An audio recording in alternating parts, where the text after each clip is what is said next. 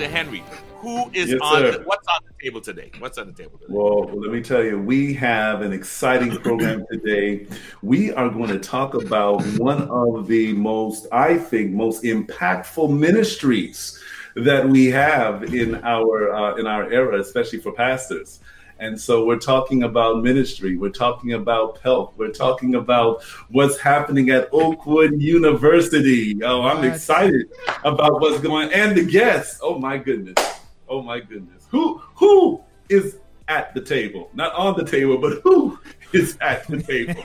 I don't know. This one might be on the table too. You know, you know, as a as a preacher, I think we get the we're on the table a lot on Sabbath, right? That's right. That's right. So just pass the salt and the hot sauce, and we should be Oh good. my. All right, so at the table today, ladies and gentlemen, we have with us none other than Dr. Jesse Wilson. He is uh, one of the faculty at Oakwood University. He is teaching in the religion and uh, theology and religion department. He is also the director of PELC, and we're going to tell you a little bit about that in just a moment. But we are so excited to have uh, Dr. Wilson with us. He is a thought leader, a leader among leaders. Um, he gets in there, gets his hands dirty, and we are we are excited to have him finally with us here at uh, at the pastors roundtable. And then, no less, uh, Roger. Who else do we have at the table today, Doc? Oh my goodness. It is a great joy a, not only a good friend, but a, a colleague in ministry. Uh, she holds uh, the distinct um, designation of being one of the few women as leaders of a regional conference youth director. I am speaking none other than our very own Pastor Kimberly Mann. Whoa! All right, all right. We are excited about that. We're going to bring them onto your screen right now. And here they are, ladies and gentlemen, Dr. Jesse Wilson and Pastor Kimberly Mann. And just Hey. after Dr. Henry leads us in an opening word of prayer, we're going to give them just a quick minute to greet you. Let us pray. Father, we are just grateful, God, that you've given us the opportunity to uh, just talk about these exciting topics, topics that can impact our ministry. We pray, Lord, that as we go through this uh, show today, uh, this discussion today, that you will bless it. Thank you for our guests, God. We are excited about them. In Jesus' name, amen. Amen. Amen. Amen. So, and so what we're going to do is we're going to give you each about 37.8 seconds to just address the audience and say whatever it is you want to say, any shout outs, anything that you want people to know. Um, uh, I'm trying to figure out who should we have go first. Um, Roger, you call it. Heads, tails. Let's have let's Yeah. have our own Kimberly Mann. 39.7 seconds. Go. Um, I'm just so thankful for the opportunity to hang out with these uh, men of God. I'm happy to be the rose among thorns today. Come on now. Um, and so I'm excited to be uh, with everybody and just share what we have going on. And shout out to Roger. And we work closely many, many, many uh, years. So it's nice to be at his table and not on his table. Amen. Um, so yeah, that's it. All right. She uh she uh I, I think she left some time on the table for you, Doc. Um so Because I Yeah, know that I know that Jesse I know that Jesse's long winded, so it's okay. Absolutely, absolutely. What's up? What's up, everybody? It's good to be here, and uh, I've seen a little bit of the the pastors round table, man. You know, I'd never seen the opening, man. That thing's kind of Star Warish, man. Real epic opening, man. she said Star Wars. Wow. Star Wars. It was good. Well, listen, greetings from Oakwood University, and certainly the Pastoral Evangelism and Leadership Council. We start on mm-hmm. woo, it's what Sunday night. Tomorrow. Sunday Tomorrow. night. Glad that Roger's working with us. And listen, look, Kim is on the steering committee, man. They say I'm the coordinator, but you talking to the real coordinator. All man. right now. Oh, she's over here. Yeah. All right. Uh, good to be here. Listen, I just do what I just do what Jesse gives me permission to do. Yeah, yeah, yeah. Don't believe. Hey, and you know what? That that that's always. And I, I'm I'm just gonna gas Doc up for for just a minute here because that you know that's what that's what good leaders do. mm-hmm. leaders give people space and room to do um, what what uh, what's going to be helpful to achieving the mission and the goal. And so, Doc, uh, we we so many of us we we don't always get a chance to tell you and say it to you, but from afar, we want you to know how much we appreciate uh, what you're doing with Pelk, and and we're going to take this opportunity because a lot of our audience has no clue what yeah. Pelk is, and so that's yeah. why we've invited you guys here today. This is year 41 for us. We're excited about it, and uh, we've been doing this thing right here at Oakwood University. Started in uh, what Mosley Chapel 41 years ago. Talked to uh, Dr. Mervyn Warren today, and he was just giving me a little history lesson again. I see the documents, but it's good that those guys are still around, at least most of them. And so we come together every year for continuing ed and motivation. And this year will be our first virtual, and we're looking forward to it. Awesome. Wow. Awesome. All right. All right. So, so As, as, I alluded to, um, where, where where do most of these uh, uh, you know, we alluded to this gathering. Was this was there something happening before um, you know, this what is this the first of its kind in the Adventist church? It's the largest of its kind. It's the longest running of its kind. It's really like a continuing ed conference on steroids, is what it is. Because mm. everybody does it, they just haven't done it as long. Mm-hmm. Um, and we probably have um, more people coming from different areas for this conference than most conferences would. So it's unique in that regard. It's the pastoral cookout for Adventists. Exactly. All right. Exactly. exactly. You know what though? That that's um yeah, yeah, that that's that's that's that's a great way to put that, uh, Kim. He's right. So so so when did it start? When when when started did, in seventy nine. Started okay. in seventy nine, man. And now, uh, now I know it had a different name because when I when I was at school at Oakwood, it was a different. It, it may have a different mm-hmm. flavor too. You know, did you um, come out to these then, Roger? Were you attending the the uh, evangelism I, councils at that point? Did you? I I, did, you? I did show up. It, it, it yeah, like okay. I said, it I, was, yeah, yeah. Was I got you. All right, let me let me let me help you. Yes, let me. I didn't know you were that old, Roger. it, it was evangelism council, and uh, started 41 years ago, 1979. And uh, Warren was telling me today that the first speaker was uh, Elder War- no Rock was the first speaker in the morning, mm-hmm. and I know yeah. later in the day Elder um, uh, Eric Ward spoke, and I think oh, wow. they had a plenary session by Mervyn Warren, and I know the evening was capped off by E. E. Cleveland, and so that was 41 years ago, bro. And we've been doing that. We've been doing the same thing, just expanding it and tweaking it, and uh, and listening to folk, and uh, just mm-hmm. having a good time for 41 years. Wow. wow man, wow, just wow. think, Roger, I was like only in like second grade, man. Yeah, right. I didn't say I was there at the beginning. I was there while it was going on. uh, Dr., uh, uh, Pastor Kim, uh, any memories yeah. of, of Evangelism Council? Or, or Mercy. Um, so one of my favorite memories was okay. So the sermon that just for me takes the cake was where the myrtles grow. That yeah. sermon was so phenomenal. The way he set that thing up, that was just um, it was just amazing and and that sermon stuck with me and every time i would hear it on the radio i would literally have to like pull over just to shout on where the myrtles grow so if you need an extra yeah. word tonight listen uh jesse we need to we need to try to pull that thing up because that was a blessing um, yeah, that's a classic. William Houston yeah, Curtis. Yes, yes. So we William had some Houston great, Curtis. great memories. And then um, we brought in, um, what was the artist we brought in that year?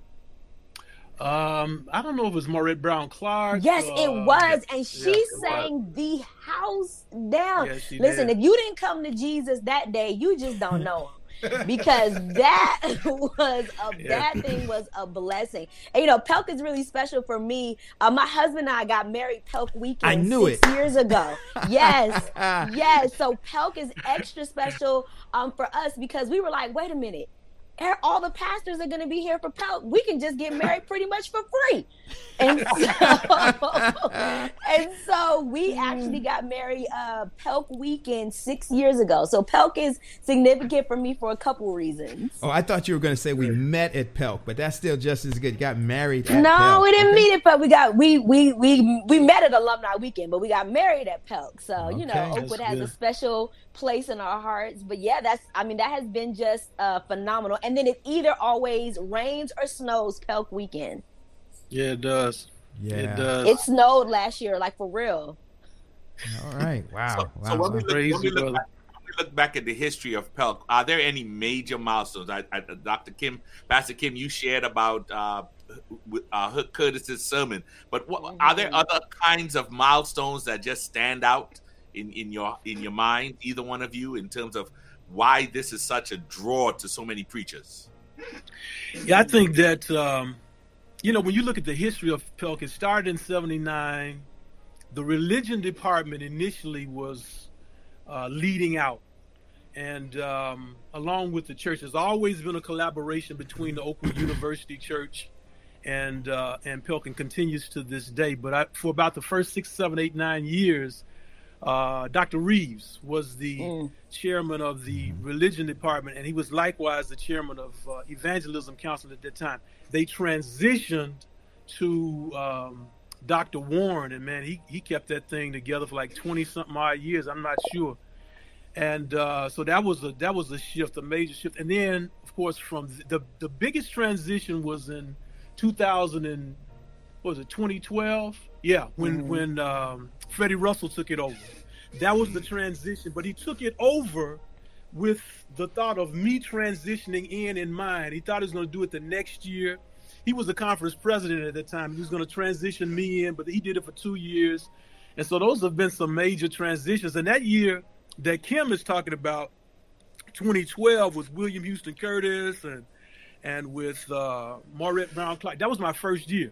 And we mm. had a ball. I mean, we had a blast. It was preaching crazy. And that's another mm-hmm. reason a lot of people come out. The workshops are great, but the fellowship yep. at the worship services is probably the biggest draw. Mm-hmm. It, it, listen, that it has to be. It, it is. I, I imagine that it is fun, just you know, preaching to preachers but it's also fun watching preachers watch sermons. yes. yeah. I, I, started taking my camera to Pelk and just some of the shots that you get of the of the pastors in you know it, um, drinking in good preaching.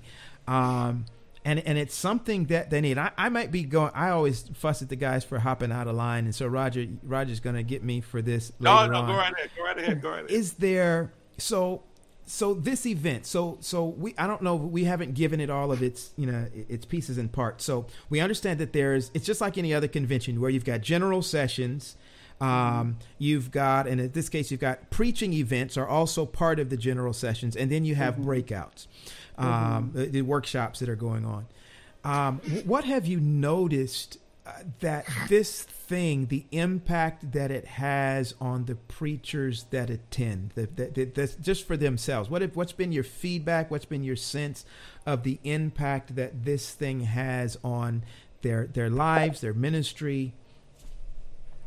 What do you think, Kim? Um, well, I'll say, you know, I think that so often it's easy to get caught in the uh, the the regular cycle of ministry, right? You preach, you deal with your members, um, you deal with your your your territories, and then you do it again, and then you do it again, and then you do it again. Pelk kind of serves as that oasis or that respite in the middle of routine that allows you to come away mm. and be authentically yourself in a place where you don't have to be pastor so and so. You don't have to be Dr. Jesse Wilson. You can just be Jesse. You know, you don't mm-hmm. have to be, you know, Elder Bishop Roger Wade. You can just be Roger. And it's the opportunity to to be able to um I think just come away and be yourself. And I, I think that that provides a mental health break sometimes for many of our pastors that they are able to step away and they can shout they can cry they can pray i'll never forget um, one particular um, pelk and um, i can not remember who it was but there was a moment where um, I want to believe it was Pastor Brissett had some family stuff going on. He said, I need everybody yeah. to just pray for my son. Yeah.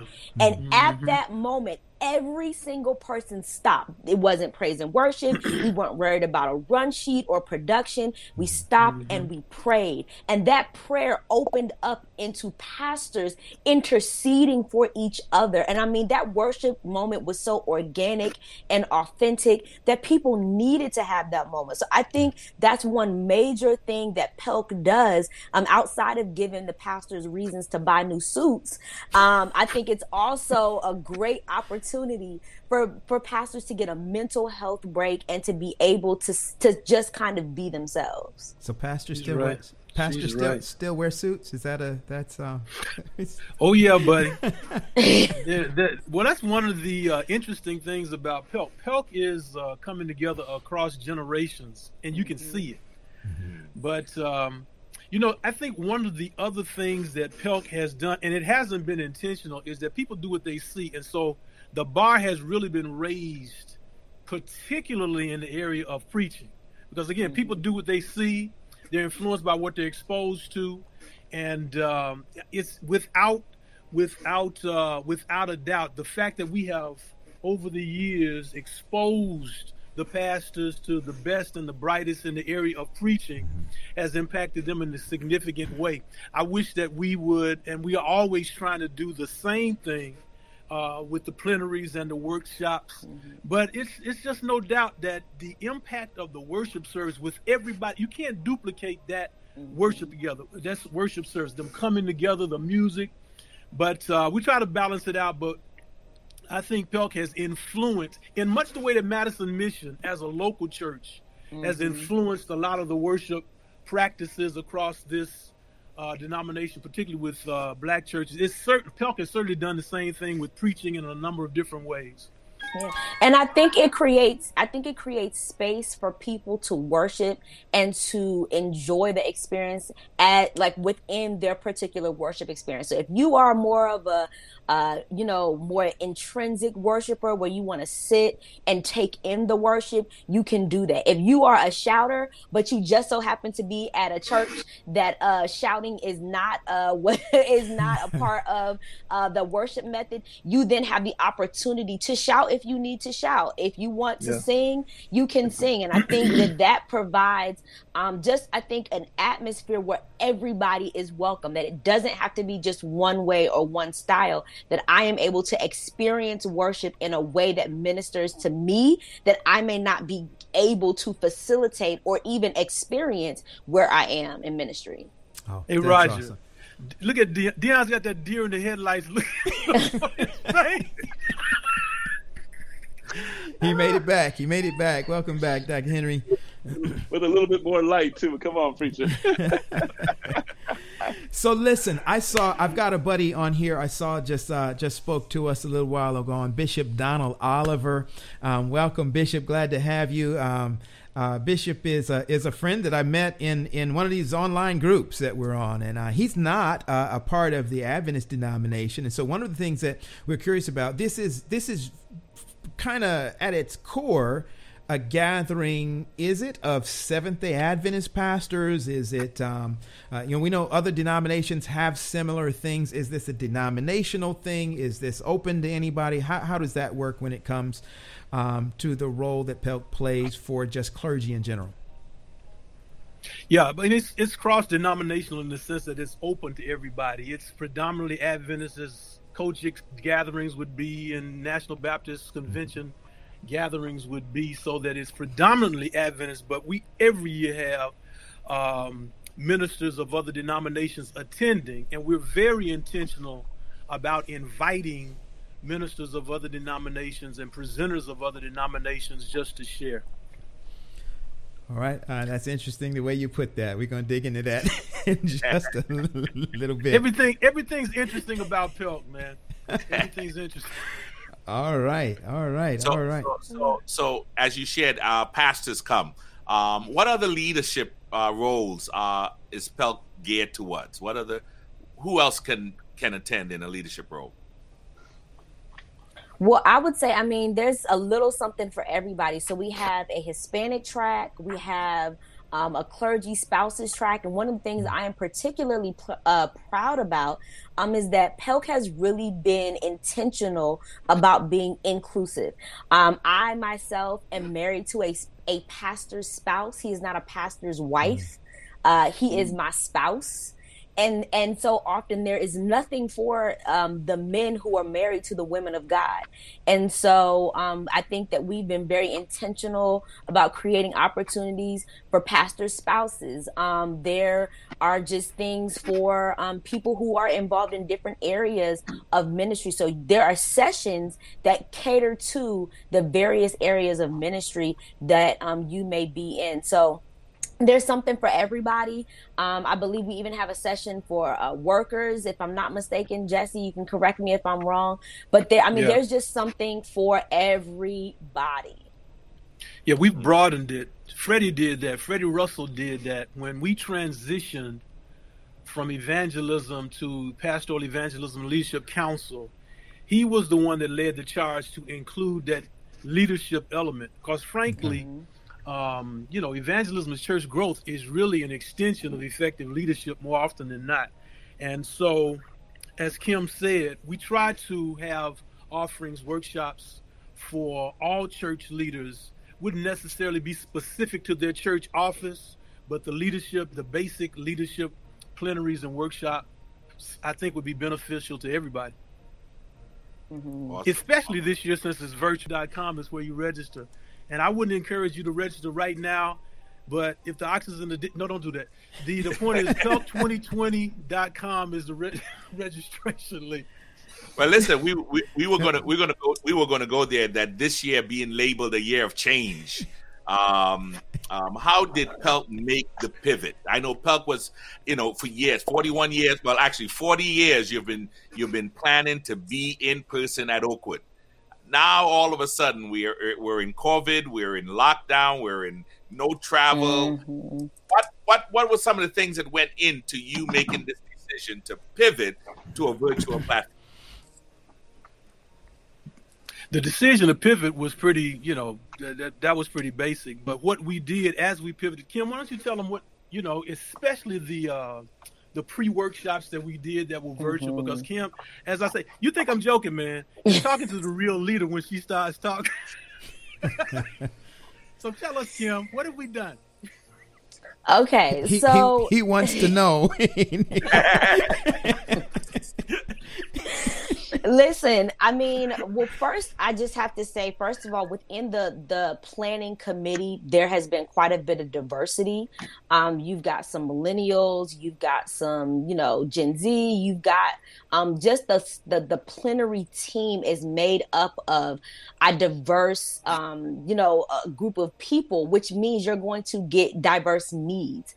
So when we started talking about the sessions and what we needed to see, we recognized that preaching is only a partial aspect of what the need of a pastor or a leader really is. So preaching, I mean, let's just be honest. If you're if you're a preacher, you preach maybe 40 minutes, maybe once or twice on Sabbath and maybe on Wednesday outside of that you're doing so many other things um, that while we need to speak to the preaching side and the evangelism side there is a personal side that is often being left behind. We're seeing that um, that kind of collateral damage and that fallout um, in in what's happening in our pastors' lives. You know, we see marriages that are struggling. We see pastors' kids that are like, "Yeah, you gave my whole childhood to the church. I'm good on church." And and because we're seeing that fallout, we're recognizing that we need to do more than just preach to each other but we actually need to care about the heart and the soul of our leaders and our ministers. And so what we've done is created sessions that are intentional about speaking to the needs um, of what is, you know, of what our pastors are facing and or our leaders are facing. And so something, some of the things we have this year are pastoral burnout. Um, depression and suicide. Because come on, let's be real. Wow. And we and we saw a lot of that happening where Yeah. pastors were committing suicide. Yeah, So we can't just act like you know I can preach a good word and that doesn't mean that I'm not going home and contemplating taking my life. You know, and so we Wow. have to really address those things. Um, is your ministry hurting your kids? Um, the dynamics of pastoral marriage. Um, the empathy paradox, tar- talking about vicarious trauma and anxiety that is being presented by a doctor of psychology, psychiatry. So, you know, we're really being intentional about making sure that we're presenting things that speak to the heart need, the soul need, and the mental needs of our pastors. And it's being presented by people who are exceptional, you know, professionals, um, which is really important. So that when you walk away, yes, you've gotten a word and your spirit has been filled, but we need you to walk away and make sure that your mental health is okay and that your soul has been fed as well. Because if you go away with just have lifted your hands, but your heart is still broken, Wow. um, that doesn't do very much for you in ministry. Wow. Wow. Yeah, you know the theme is Selah this year, Mhm. strength for the struggle, and uh, and what Kim just described as workshop titles, those are just reflections of the overall theme, Selah. hmm And uh, Howard John Wesley, one of our preachers, actually used that as a, uh theme at his local church in Alexandria, and we kind of piggybacked off of that. But we're looking to put together sermons, plenaries, and workshops that go to leadership wellness. But There's a question that came up here, um, Roger. I don't know if we want to. This is from Jonathan. It says, "What are some of the cultural and regional challenges when trying to be inclusive?" He makes the point that our regional conferences are generally more diverse than than people realize. But um, what are some of those challenges that we have in trying to be inclusive? And Yeah, by the way, there's a question. I'm sorry. There's one more just before that that says. "Do you Mhm. extend yourself to the LGBTQ community of pastors?" we extend ourselves to everyone. I mean, it's open, and uh, we don't have a particular workshop uh, for L- the LGBTQ community, but in terms of the range of uh, things that we do, it's open to everybody. Uh, when you talk about the challenges of diversity, language is one. As as Kim said, we have a full um, Hispanic caucus track and most people focus on the general, the English speaking tracks, but our Hispanic um, track is really larger insofar as their workshops and plenaries than our regular super seminars. And so the language issue can be a challenge with registration. So we need to make sure that we have um, Spanish speaking individuals helping us at different points.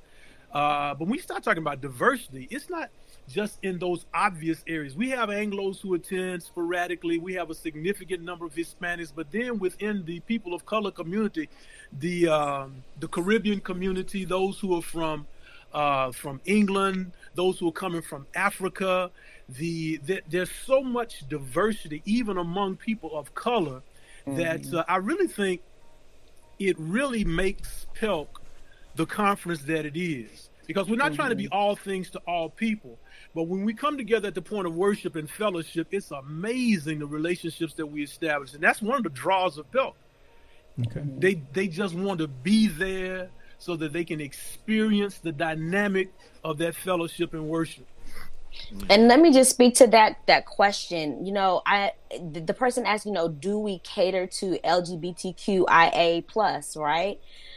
Pastors, whether you are LGBTQIA plus or whether you are heterosexual, you still face depression and suicide. You still have to wrestle with is your ministry hurting your children? So the sessions and and the workshops and the the the environment it is open to everybody because everybody faces these issues. Everybody um has you know is wrestling with this in ministry in some shape or form. And that's why when you register, you can choose which seminar you need to attend to deal with the heart of the pastor um wherever you stand and whatever your ministry looks like. Good stuff. All right. Yes, it is. It is. I, I have to say that I'm glad that there is something um, that's being done to provide um, relevant ministry for the pastor at the time because you know uh, coming through Oakwood, going through the seminary, um, being out in the field, there are not too many opportunities that are that are so um, uniquely uh, targeted for pastors to get help or to get information because we're on that treadmill that's just constantly i got to get it done. I got to get up to make the donuts. I got to get up and make the donuts. I got to get up and make the donuts. So Yeah, so this, yeah. this moment has been um, has been carved out. Uh, these these three days uh, down in Huntsville, Alabama, has been carved. It has been a sounds like it's going to be a great opportunity for pastors uh, to get now. Now you kind of led to you kind of led to something when we talked about the pivot. It, it sounded as if you started before December. That what Yeah, were we- there any offerings before we get to this weekend?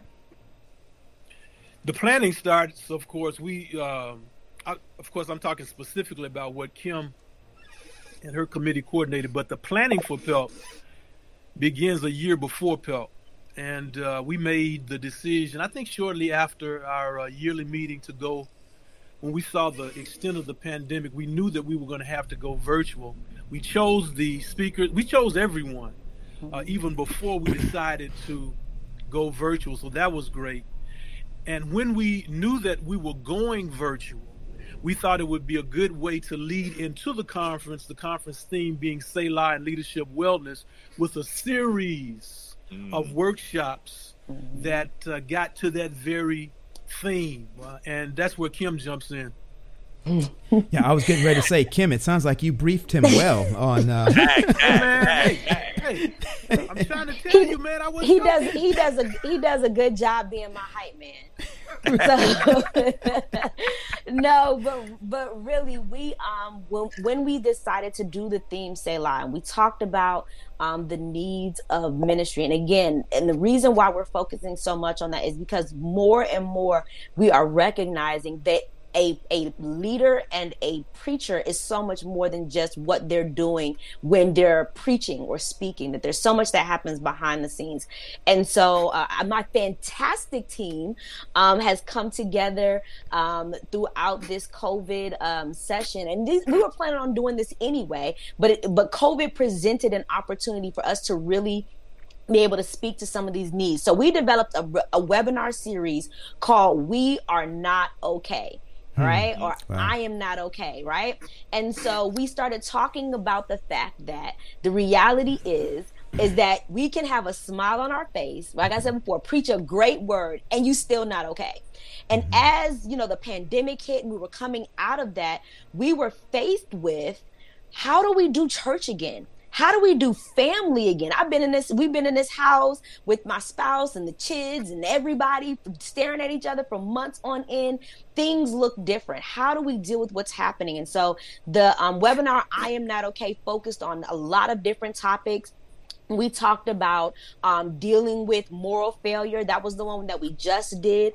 Uh, we talked about women in ministry. We talked about leading while angry. Listen, oh wow! Go listen to that one. Wow. Leading while Yeah. angry. Because the come on now, let, us talk about it. The reality is, is that many of us in ministry have been been dealt blows, disappointments, shifts, and moves that have left us angry, but we still gotta lead. We still gotta preach. Yeah. We still gotta Oh, yeah. hold that board meeting with the people who tried to have us removed last weekend, you know? And so, how do you lead when you're still angry? And the truth is that I am not okay, but I need to create community so that I can find ways to heal from that. So, that's what we did in our webinar. Um, you can check those out on um, the Pastoral Evangelism and Leadership Council Facebook page. They're still there, and you can go listen to those webinars. And we have brought on like professionals, counselors, um, clinical psychologists, social workers, uh, lawyers, people who deal with these topics in a very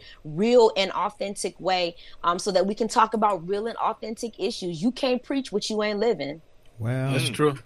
hey, listen. You know the downside. go the downside of this um, this virtual traffic jam is probably being experienced right now. There are probably countless broadcasts going on mm-hmm. right now, and Right. it splinters the audience. But the fact that they are archived is very important, and I think Kim makes a great point.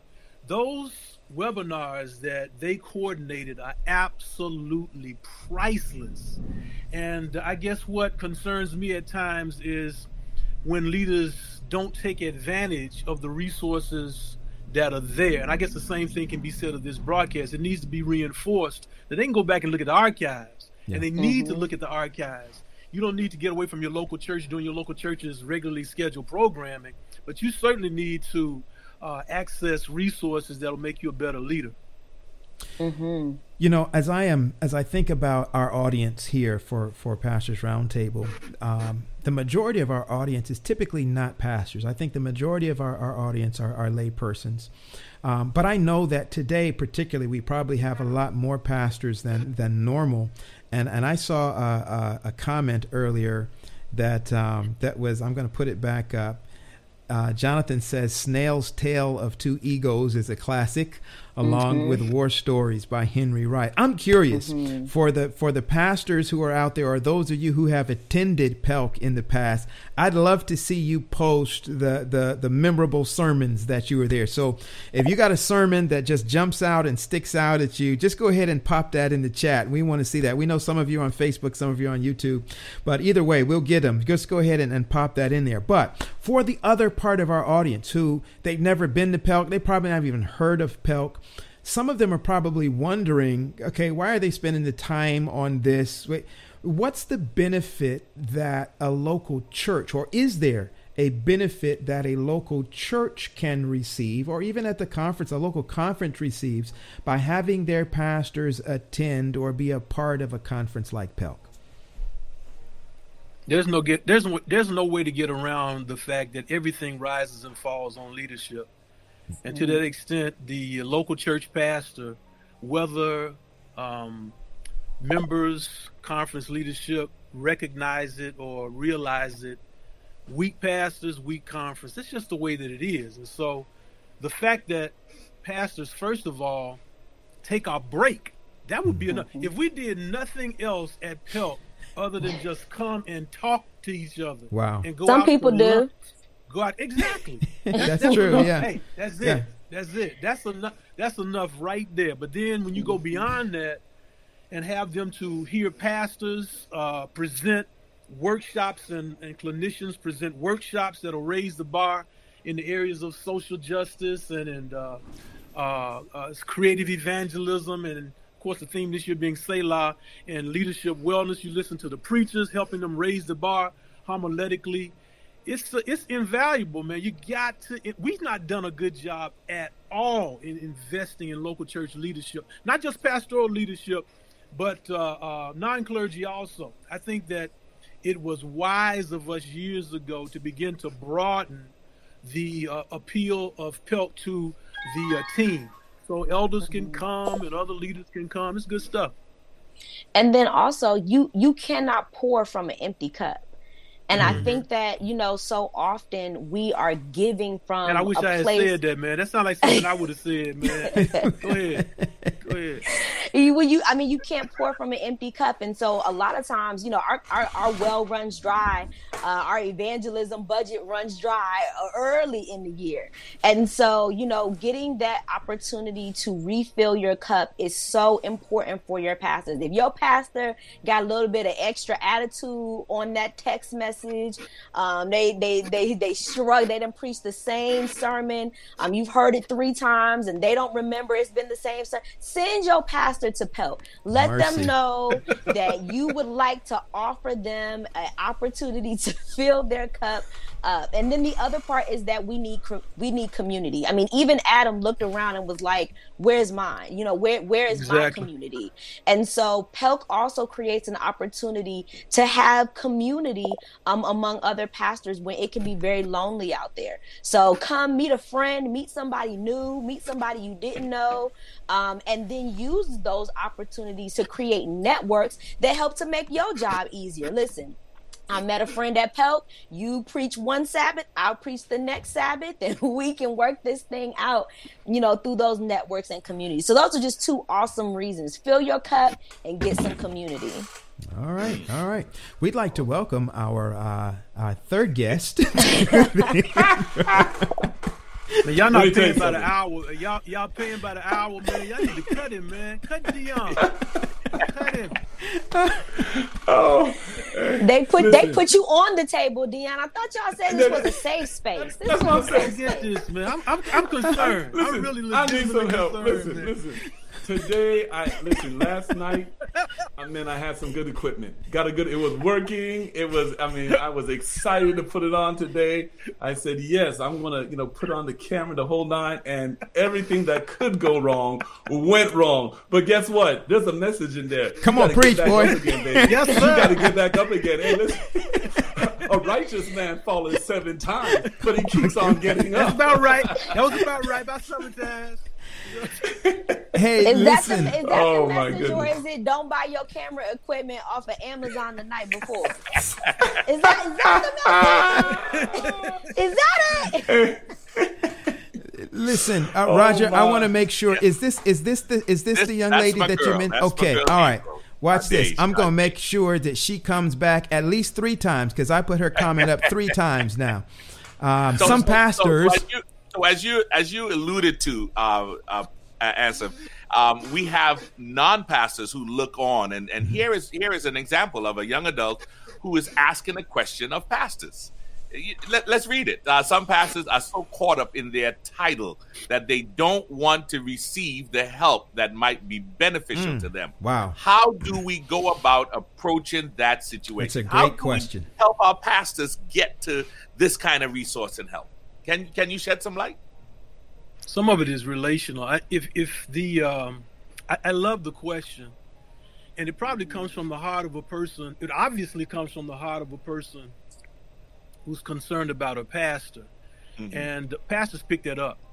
They can they can pick up your spirit, and uh, just like you and myself, we don't gravitate toward everyone, but we do gravitate to, toward those certain ones that we feel to be safe. And I would say, um, you know, just make sure that you pick your spot but don't avoid having that conversation with your pastor if if you have that type of relationship because I think that direct approach is uh, is appreciated much more than some people imagine.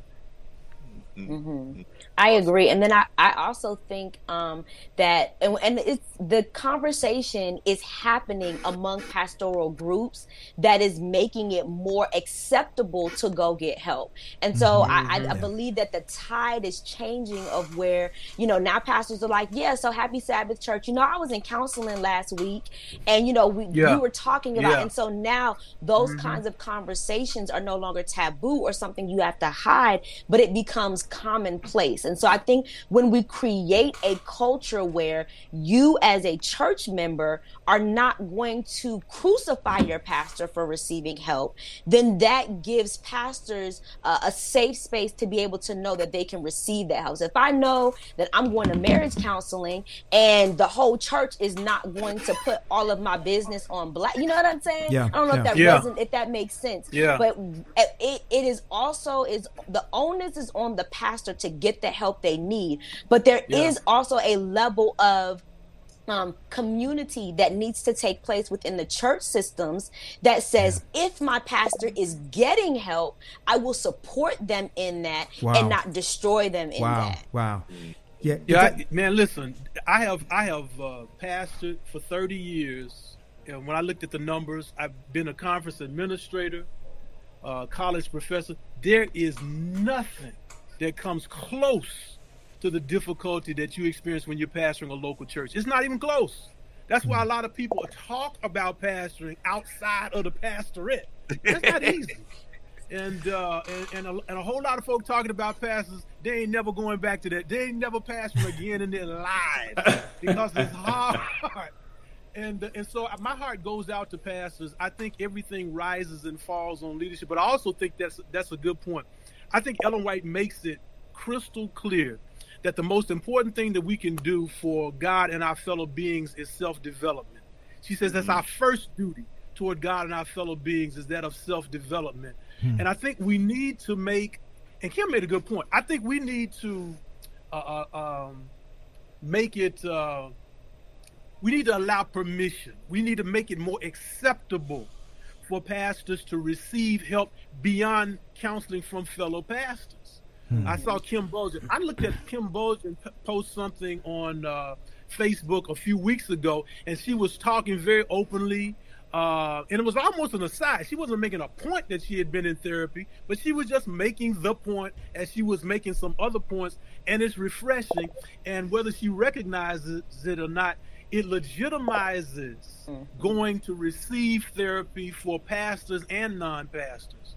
Mm-hmm. Mm-hmm. Yeah, and you know what? There, there, was a there was a workshop that you did, Dr. Wilson, um, when I was uh, there in Kansas City among the elders. Powerful, powerful workshop you presented, and one of the items that we talked about was why is it that the theology majors we don't have a lot of theology majors like we used to have back in the day? And you gave some excellent points um, I, I, don't know if you could share some of those points because it, it all deals with trying to uh, encourage people, you know, to, to to join the ministry and that hey, look, it's rough, we know it, and there's a lot of things, a lot of stressful things there, but but we got to encourage people. But can you share some of those things that you mentioned? Um, if you remember yeah, from some, that some of that is not uh, an Adventist workshop. construct. The number of pastors going into undergrad programs has dropped across all denominations. Now, the mm-hmm. seminary numbers might be going up, but that's been a surge of females, and there's also been a surge of people going into the chaplaincy. So when you see the numbers of men and women entering the uh, undergrad religion departments uh, begin to shrink, that's that's common across denominations. Having said that, there are a couple of other things. For years, Adventist ministers were training to be ministers, graduating and getting no job. I mean, you can mm-hmm. only do that for so many years before you say, "Hey, man, uh, I got to find me another opportunity. And so some people began to, and we got we got a, we have a number of people who never received jobs, and for that receive that reason, were a bit discouraged.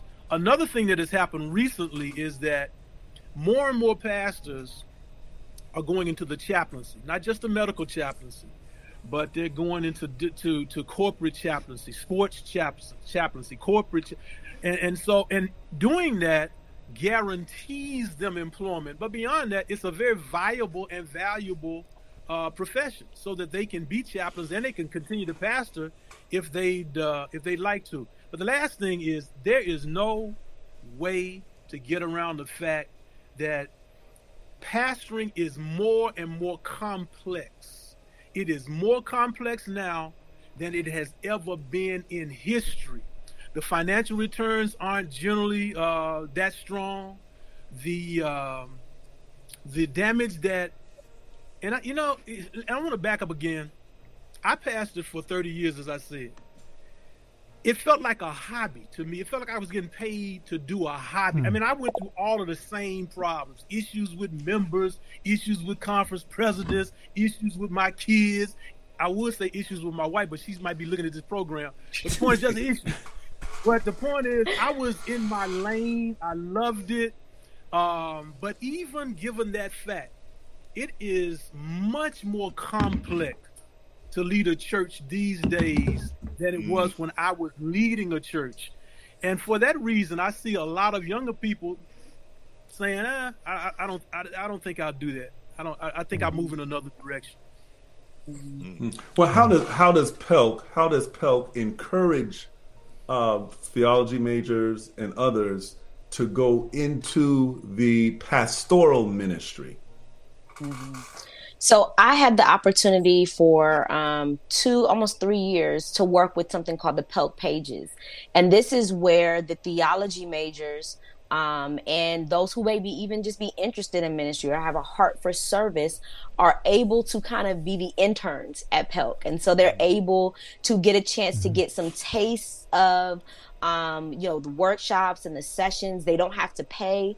Um, in fact, we pay them um, for their time, for their service, and they're able to catch some of the word and the ministry and be able to be in the midst of, um, you know, actual people who are in ministry. And I have seen um, some of my leaders who were int- they were just good leaders. Like my camp, you know, I was I had the opportunity to serve as chaplain at Oakwood University for seven years. And so often it was my leaders, the ones who were running things, who weren't theology majors, who after going to PELC and things like that became more ministry oriented mm-hmm. um, or actually ended up going into ministry. So it's a great opportunity for our young theology majors, or not even young, our theology majors in general, to be able to experience PELC, to be able to experience um, the workshops and be able to experience things in Bible beholding we become changed. Man, yeah. I met pastor so and so and he spoke to me and he encouraged me and now you know i want to do that i want to be able to walk in those footsteps as well so by beholding mm-hmm. we become changed and so pelc has that kind of intergenerational leadership that is already built into the construct of um, the pelc program so I, I remember um, Dr. Henry and I uh, attended Oakwood about the same time back with uh, Moses and Elijah. And in those days, um, we were on the quarter system. And so students were not on campus during PELC because you had that Thanksgiving to January, the beginning of the year break. It was at, at our last year that they finally shifted to the semester system. And so we were around and we were on campus. There was a question that came up earlier in the chat about the impact that this has, that PELC has on you know theology students that are there. And I know Kim, you just spoke to that. Any any additional things that, that you guys think that it might have on the the students who are currently uh, attending Oakwood as they participate, or how much do they participate beyond um, that? And do all of them do that? Are all of them interns? Do they get to choose that? Um, are they assigned that if they're in Dr. Wilson's class? What's what's that? What how does that work? Yeah, they, Professor it Wilson. Depends. Yeah, you're right. They they gotta come. You know what I mean? Get a grade for if they're in, if they're taking public evangelism, they must come. If they're taking personal evangelism, they must come if they're taking black lit and worship, they must come. The uh, but in, in the main, because they have they're graded for that. But here's here's the thing that um, having PELC with students on campus has its pluses and its its minuses. The uh, well, 1st of all, it's hectic because even though these students are on campus, that's finals week, mm-hmm. and so they might be on campus, but they're not on their minds aren't generally mm-hmm. on PELC. And so in some ways, even though we did not have students actually in classes when we were on the quarter system, the students that were there were not divided. Their attentions were not divided. We had more of a captive audience and we had more students. We had we had many, many more students in the religion and theology department in those years than we do now. And so again, as Kim said, the uh, the fact that they're able to rub shoulders with, make contacts with, get jobs. They listen at PELC is where a lot of connections are made uh, for employment. so, yeah, man, it's a it's a coming together. It's almost like a marketplace in some in some ways. But I think, as she said, the just rubbing shoulders with leadership and pastors is invaluable to the young uh, ladies and the young guys. Mm-hmm. And you know, I've also seen it create an opportunity for entrepreneurship among our young theology majors and just people in general. But you know, we are in an age, and I'm I'm a millennial. Uh, we are in the age, the day and age of the side hustle, um, and so you know, I, I Pelcat. That's the truth. That's the truth. That's the truth. That's hold on, hold on, hold on. Let me let me go get my Walmart vest out of frame here. Genera- it's a generational hustle, man. It is. It is. Straight. Uh, no, you good. You good.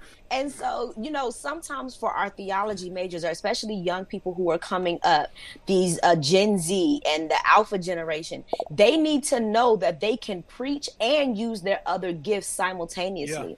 Yeah. And what PELC does is creates an opportunity where you can get the preaching, but you can sell your book, right? You Absolutely. can you can go to the workshop, but you can sell your T-shirt that you made in your dorm room. And so if we want to get a newer generation of of ministers or pastors, we have got to create opportunities where they know that they, God is able to use them in all of their gifting, and they're not just relegated to one aspect. And I think Pelk does a great job of saying you can preach and we receive your other gifts as well. And I think that's very encouraging for young people, especially I said millennials and Gen Z. They need to know that you're not just going to use me for my sermon and then dump me in the background. That that last comment, by the way, was was about the first century apostle Paul. Just to um, that uh, Oh man, that was you, man. So, Don't So don't, with- don't throw with- us off the trail. Don't throw us off the trail. So with, with Apostle Pelk, um, is it you, you share that it was something that was started there at the um, religion department? But is there is it is it connected to outside of the campus of Oakwood? How how I, all these pastors come to to Huntsville to Oakwood? That's a good uh, question. But what happens? Do they go back to their their conferences and you know what happens with what they got there? Is it something they they hear again, or is it is it forgotten? That's a good.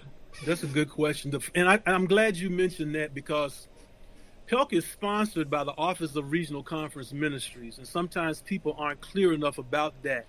Pelk is not sponsored by the religion department, neither is it sponsored by Oakwood University. It might be sponsored by those two entities by extension, but the primary sponsors are the office would be the Office of Regional Conference Ministries, conference presidents, their caucus. And so they invest.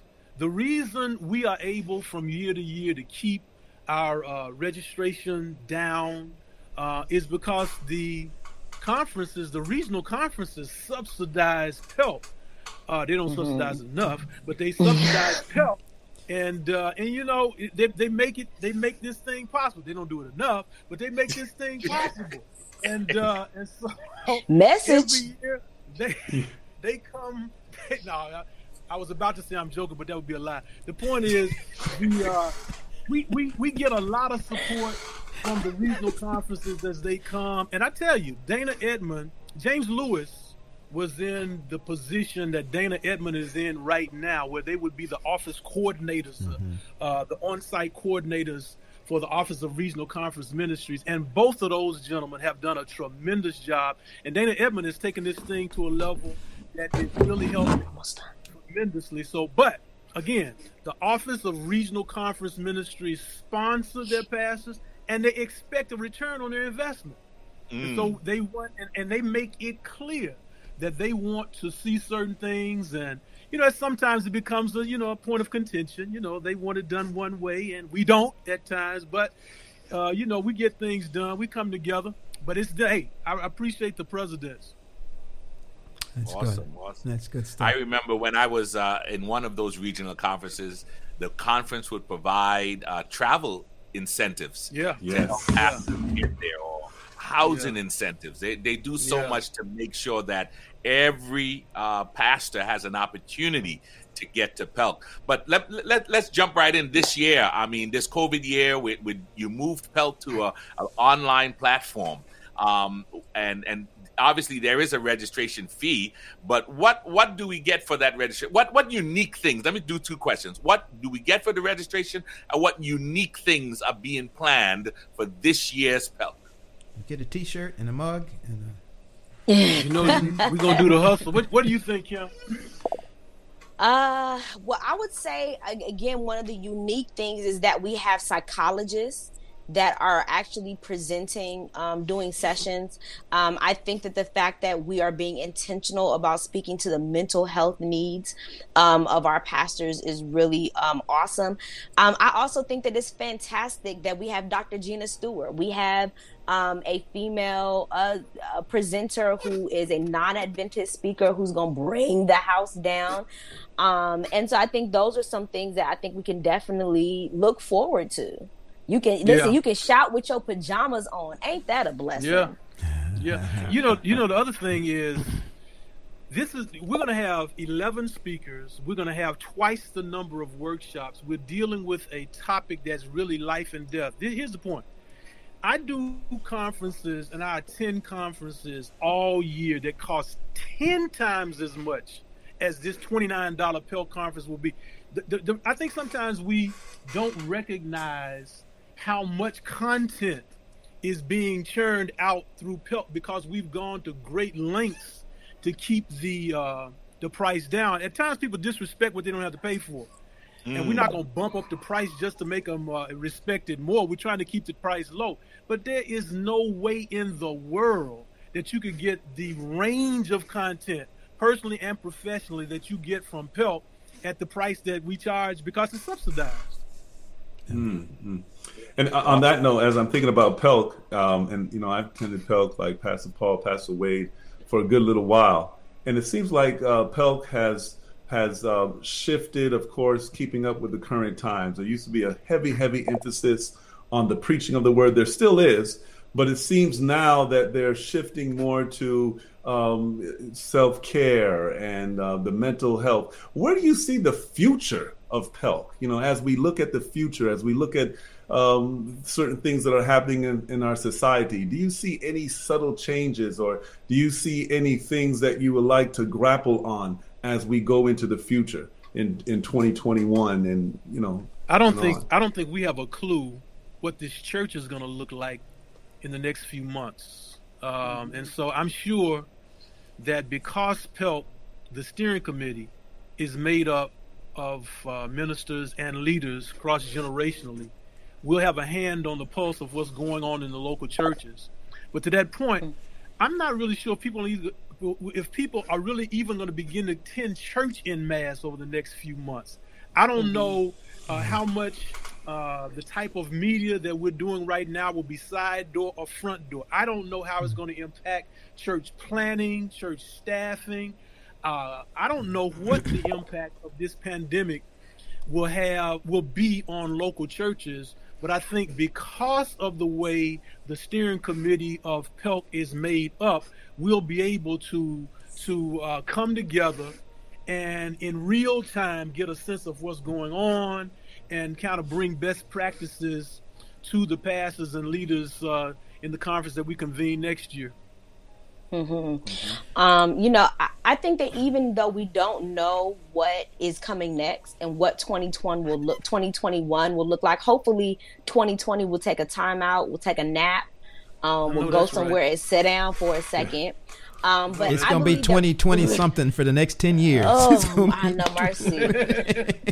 you know, but I feel as though no matter what 2021 holds, people are still people. Humans mm-hmm. are still human. And yeah. again, you know, Jesse will tell you that is always one of my biggest passions whenever we sit at the table is ministering to the person behind the pulpit.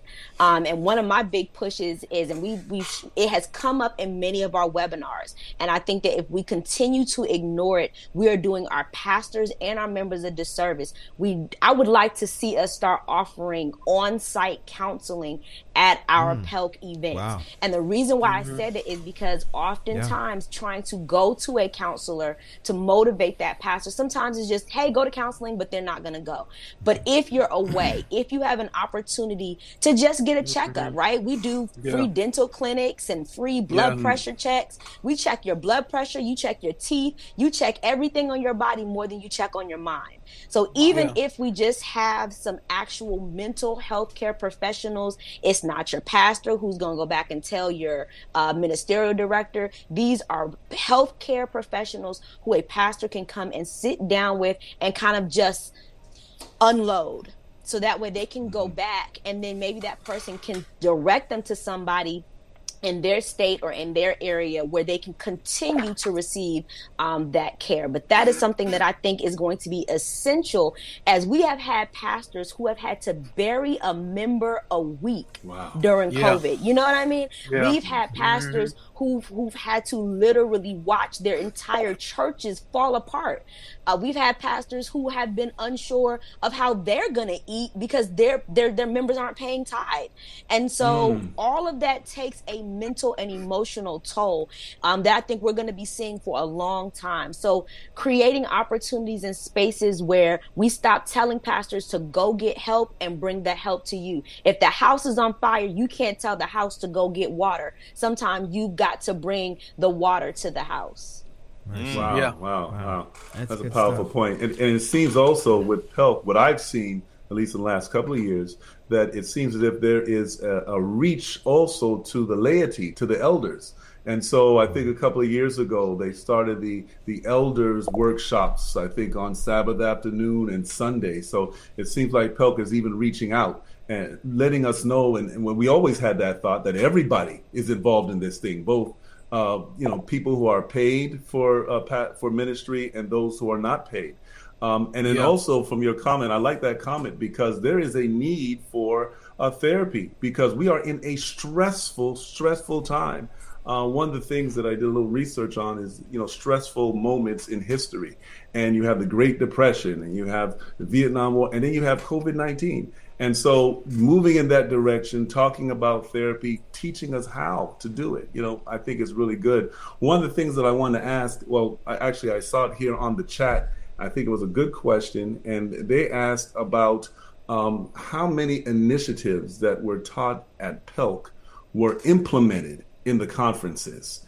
Um, and specifically, we don't. We, we, we really aren't. Yeah. really aren't set up that way. Mention that. Um, to begin an initiative that is going to be expressed in a local conference. What we do is we try to come up with a theme that is broad enough to enhance what the pastors are doing wherever they go.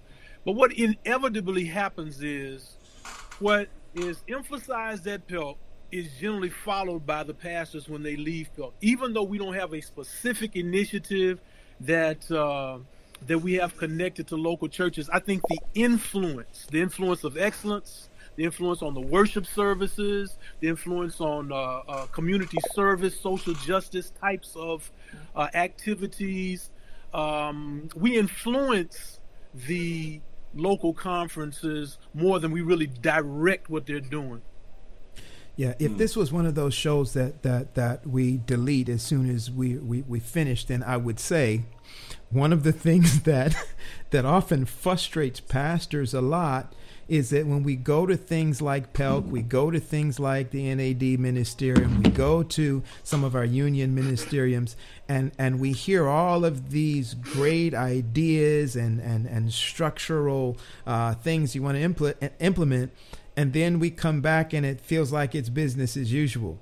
And so there, there's this frustration. Why, why did we go and spend all the money on sitting on these the, in these workshops and, and paying the presenters to come if if everything is going to just remain the same so as far as um, if we could just spend a couple minutes speaking to so you come and you get some information in PELC. What's the process?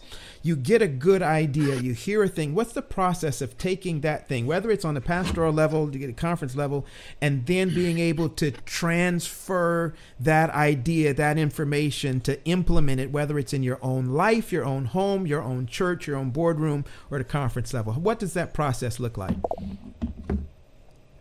Okay. Um, well, I can kind of speak to that a little bit and then I'll, you know, let Jesse speak. So I, you know, first you have to have motivation. So you've got, you've got the idea, you've got the motivation. Then you have to find like-minded people. Mm. Um, and, you know, mm. and I, I truly believe that, you know, we do a great job of protesting Black Lives Matter and we mm-hmm. do a great job of protesting externally.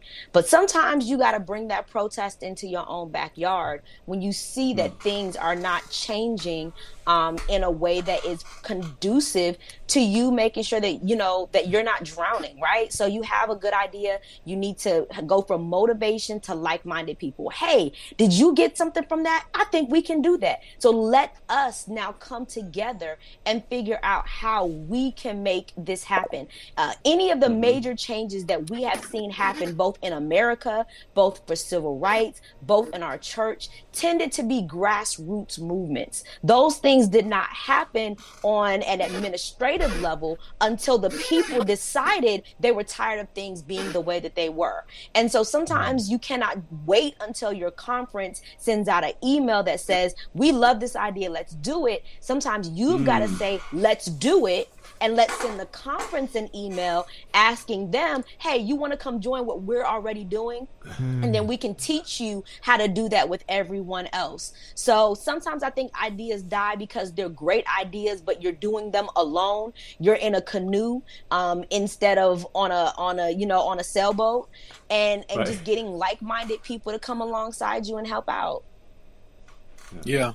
I think everything that most effective leaders do is something that they've seen done. People do what they see. And when you hear it, when you see it, when people discuss it, you feel it's doable and you attempt it. And so I think one of the things, the immediate benefits of PELC is that uh, leaders are exposed to leaders who are doing it. The second thing I would say is that Mhm. PELC gives um, leaders um, multiple ways of getting at the same uh, destination. I say this a lot because ministry is as complex as it is now. You can't use the same approaches to get to the same destination. And I think Pelk has done a great job. I, I mean, I use the illustration. Dion was talking about the workshop that they were in. One of the things I told them about to illustrate that is when I was pastoring in Southern California, I had tickets to get to the Staples Center to see the Lakers or the Clippers. And the point is, I was going to get to the tip off. I don't care what was going on. I was going to get to the tip off. But my house was in Riverside, which is about an hour and 15 minutes from the Staples Center under normal circumstances. If you had a traffic jam, if you had looky loos, an hour and 15 minute drive could be three hours. But what I did is I came up with four different ways to get from my house to the Staples Center. I could take the 91, I could take the 60, I could take the 10, I could take the 210, because I knew that if I had a prob- problem getting there one way, I was going to take another direction. You gonna get another And the problem with a lot of leaders is they have one direction, one remedy, one approach to get at a problem. It's too complex for that. Mm-hmm. And when you get to PELC, it exposes you to different approaches. It might not work. This one might not work for you, but another one uh, will. And then, of course, last thing I'll say: any plan will work if you work it. That's any right. plan will work if you work it. Wow. And so we try to get the Mm-hmm. guys and the ladies to know that at the end of the day, hey, you got to go to work. Okay. Right, Listen, right, how, right, how, right. how can I be a part of PELC this year? What what what I need to do to be a part of PELC? I'm glad you asked that, Roger. I'm glad you asked that. Pelk 2020. I feel like an infomercial. Pelk2020.com is where you should go and register. Pelk2020.com. When you go to Pelk2020.com, and now by today I mean tonight. You know, so you might not want to do it right now. Except if you got a real issue, what you could do is what Adventists do sometimes. You can put all the information in On the then tithe envelope. it as soon as the sun comes out. You know what I'm saying? Hey, Just you write it on the tithe envelope, Doc. That's, No, no, no, the tithe envelope, Doc. That's it. exactly. Money launder. Money launder. But the point is, you got to register. Pelk2020.com and it'll be all good. So so in the past, I know that in the evening service was open to anyone to come physically there, but this year it's a little different, and uh, so you have to register, right? Yeah, yeah, we So do. I- so I know, can't Roger, catch it on the something we need YouTube to- channel? well, yeah, yeah. No, Not on the Some of this is Facebook Roger's page. fault. Roger's on the Roger's on the committee, and Roger has been very adamant about these freebies, man. I'm trying to be the man of liberality. I'm a man of the people. I love the people, okay? But the point is, Roger, Roger is very strong about Hey. this, man. The lightning is going to strike, teacher. the lightning is going to strike. Oh, oh, oh, oh. Oh my! I'm gonna stand over here, over there. Unless you hear, unless you hear something different, uh, every one of our presentations is going to be open to those who are registered. And once you register, you have free access to all of the programming that you might have missed if you were in one room, but you wanted to be in another room. So, Somebody so someone we is share asking, passcodes? share Passcode, yeah. Say it again. They want to know if we can share the passcode. Yeah, right. that that sounds like a preacher. I don't know. well, listen, I know the is going to be no. exciting this You year. cannot share. Yeah, no, no. Hey, Well, listen, I, Pelk I is going to be oh, exciting. Well, what, It- what time? Oh, by the way, what time? What time does Pelk start? What time does it start? Just tell us. What time tomorrow? The first What service is Pelk- at seven o'clock on Sunday night. Uh, Ron Central, Smith, Dr. uh-huh. Ron Smith, who's the president of the Southern Union, is going to be preaching on Sunday night, and uh, that'll be our first service. And then for three days, ending with Myron um, Edmonds on Wednesday, and two boot camps. Two boot camps mm-hmm. will close everything out. One will be by Jose Cortes in the North American Division on church growth, creative church, church growth, and church planting. And at the same time, Dr. Gloria Bell is going to be doing a boot camp for Bible instructors. So you say it ends on Wednesday, not Tuesday. Wednesday. Wednesday noon. Wednesday, Wednesday night mm-hmm. is the final evening. But then no, Tuesday we have a Tuesday night. Tuesday night. I'm sorry, Tuesday night. Straighten him then, out, Ken. Uh, thank, you, see, you see what I'm saying? That's why she's there, man. That's why she's there. And then oh, Wednesday at 10, Myron speaks. Mm-hmm. As soon as okay. Myron is done, two boot camps, and that's it. Mm-hmm. Okay. All right. I've got to I've got to throw this in here. Um, this was a comment earlier, and I and I heard a little bit about this. We've talked about the impact that Pelk has on pastors, that it has on the local members, local churches, that it has on the students. Um, this was a question that had to do with the impact of Pelk on the community. This is a big quote here. It said there's a restaurant called Mango's Caribbean Cookhouse that is owned and operated by fellow Adventists and was the go-to spot for pastors during Pelk for lunch and dinner during Pelk. The restaurant is in financial distress due to uh, get it back up there. COVID. Uh, uh, yeah, due to the COVID. Um, and I, I, can I can just share it from there. And so here, here's a locally owned Adventist restaurant. So they haven't been, and they and typically when you've got graduation, when you've got um, what's the other thing that we do, uh, alumni, alumni, when alumni. you've got things like this, then those places get a boon. And I've been to Mango's during Pelk, and it's hard to get in, you know, in between sessions because it's so packed. Um, so their situation, along with that. Um, and I don't know, you know, what do you do? Is there is there a way, like just in, in a practical way, that um, now there's a GoFundMe. That's what that was saying, and we're going to put that GoFundMe up on our on our on our webpage, um, not on our oh. We got to talk about the webpage in a second, but I meant on our Facebook page. Um, we'll put that out. But for those of us that are pastors that would normally go um, and, and you know drop a few dimes there, um, yeah, it might be a good thing to kind of help out in in situations like this to say that look, we support Adventist enterprise. Um, we support Adventists who are trying to do, and I'm sure there's more than just this one. But for those of you who normally would have been going to Pelk and normally would have been spending some dollars there, um, Doc, anything you, you want to add to that? You want to say about that? I know you're in the area yeah. there. yeah, that's Ian and Lauren. Those are good friends of mine and Keisha, one of their workers, is a real good friend of mine. Great people, uh, members over at Madison Mission, but not just members of Madison Mission, just members of the community.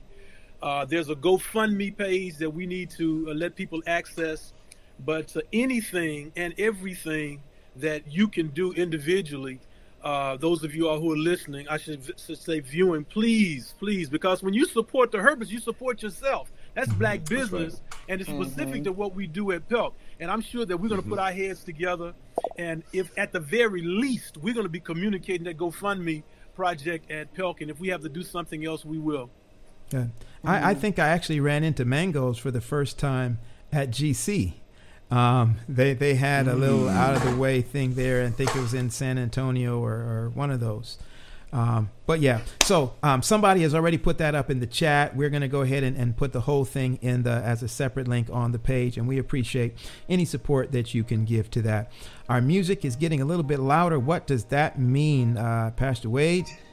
It means we have we have exhausted our time. I am just so excited that we had an opportunity to expose our viewers to Pelk, to the pastors, pastoral leadership, evangelism, Council, and um, we want to give you uh, just one one last thing. What would you want people to know? Um, la- one last thing from our guests. What would what's that one thing you would want your our viewers to know about Pelk? Uh, I'm preaching. So hey. oh yeah, yeah, yeah. Um, but the the one thing I would want you to know is, um, it. I mean, he got the flyer. Um, is that it is it is worth your money. So think about you would be spending a couple hundred dollars for gas, for hotel, for food, all of these things, but to just spend that little bit of money to get these resources that you can go back to is going to be not just beneficial um, in terms of the worship experience, but beneficial for your soul Please Mm. do not let PELC 2020 go by and all you got was a good word, but your on. spirit and your emotions and your mind still need a touch from the master. So Yeah. register so that way you can get some of these extra sessions um, that you that you know have been really uh, intentionally crafted for your benefit. Yeah, it's going to be great. It's going to be great. Kim is preaching, and uh, we're looking forward to that, as will be Roger Hernandez, Gina Stewart, Howard John Wesley, Ron Smith, Johnson Cesar, Morgan Medlock, Abdel George, Myron Edmond, and Calvin Watkins. And they can register at pelc2020.com and spread the word on social Spread media. Just help us market. Spread the Excellent. word. Excellent. Thank you, so Doc. much. Thank you, Pastor. We, I think we had a great time. Pastor Man. Yes. Man, Yes. we look forward. Selah at five. I'm that's that's where uh, Pastor Man will be preaching. Selah at five. Yeah. on All Monday. right. Yes. Yes. Yes. Monday. We're looking forward to that. And uh, go to pelc2020.com. You don't want to miss this opportunity. Uh, you may have been hearing about PELC. Uh, you've been saying, I want to get there, but here is your opportunity for $29. You can get everything. Did I say everything? I said Everything. everything, for that Everything. low cost price. You, you know where I think a, a good link for this uh, w- would go, Roger? I know it's kind of late, but a great link um, to put this up would be pastorsroundtable.com. This is our Yes. fir- Great. Pastor Man, thank you so much for your time Thank today. Thank you so much Yes. for having me. God bless right. everybody. We'll be Okay. happy God bless to y'all. to give away those two registrations, and you can use them as you need to, and um, we'll take care of that. Um, but thank you for being a part of making this particular roundtable a blessing and informational and sharing uh, with those who wanted to know what PELC was or may not have even known what PELC was. And now they know and they have an opportunity and uh, to be a part of this wonderful opportunity to learn, to get help, to get more training, and even just to let their hair down and praise the Lord. Amen. Amen. Good stuff. Amen. Amen. All right, Dion, you want to start us off? Well, listen, man. Today was the day. Hey, listen, we, we had the look. It's- had it's the nice to hear your voice, on. man. Wait, wait, watch this. Hey, listen, we had the wrong guest on when this thing happened. My friend, Dr. Wilson. I love it, man. Hey, it was Hey. worth it. Thanks for inviting me. It was worth the whole ride. hey, hey, but, hey, but listen, you, uh, we, you, we're gonna have to bring you down here, man, so you can preach for my church, man, because you know we, we, There we you like go, to keep man. that There going. you go. Well, live, listen, live TV. It's live. So y'all gonna let, uh, let, let's let's end this thing. Listen, thank you so much for joining the Pastors Roundtable, where we keep ministry, Relevant, Wade, Resourced. and real. One. Take care, y'all. God bless. We'll see you next week.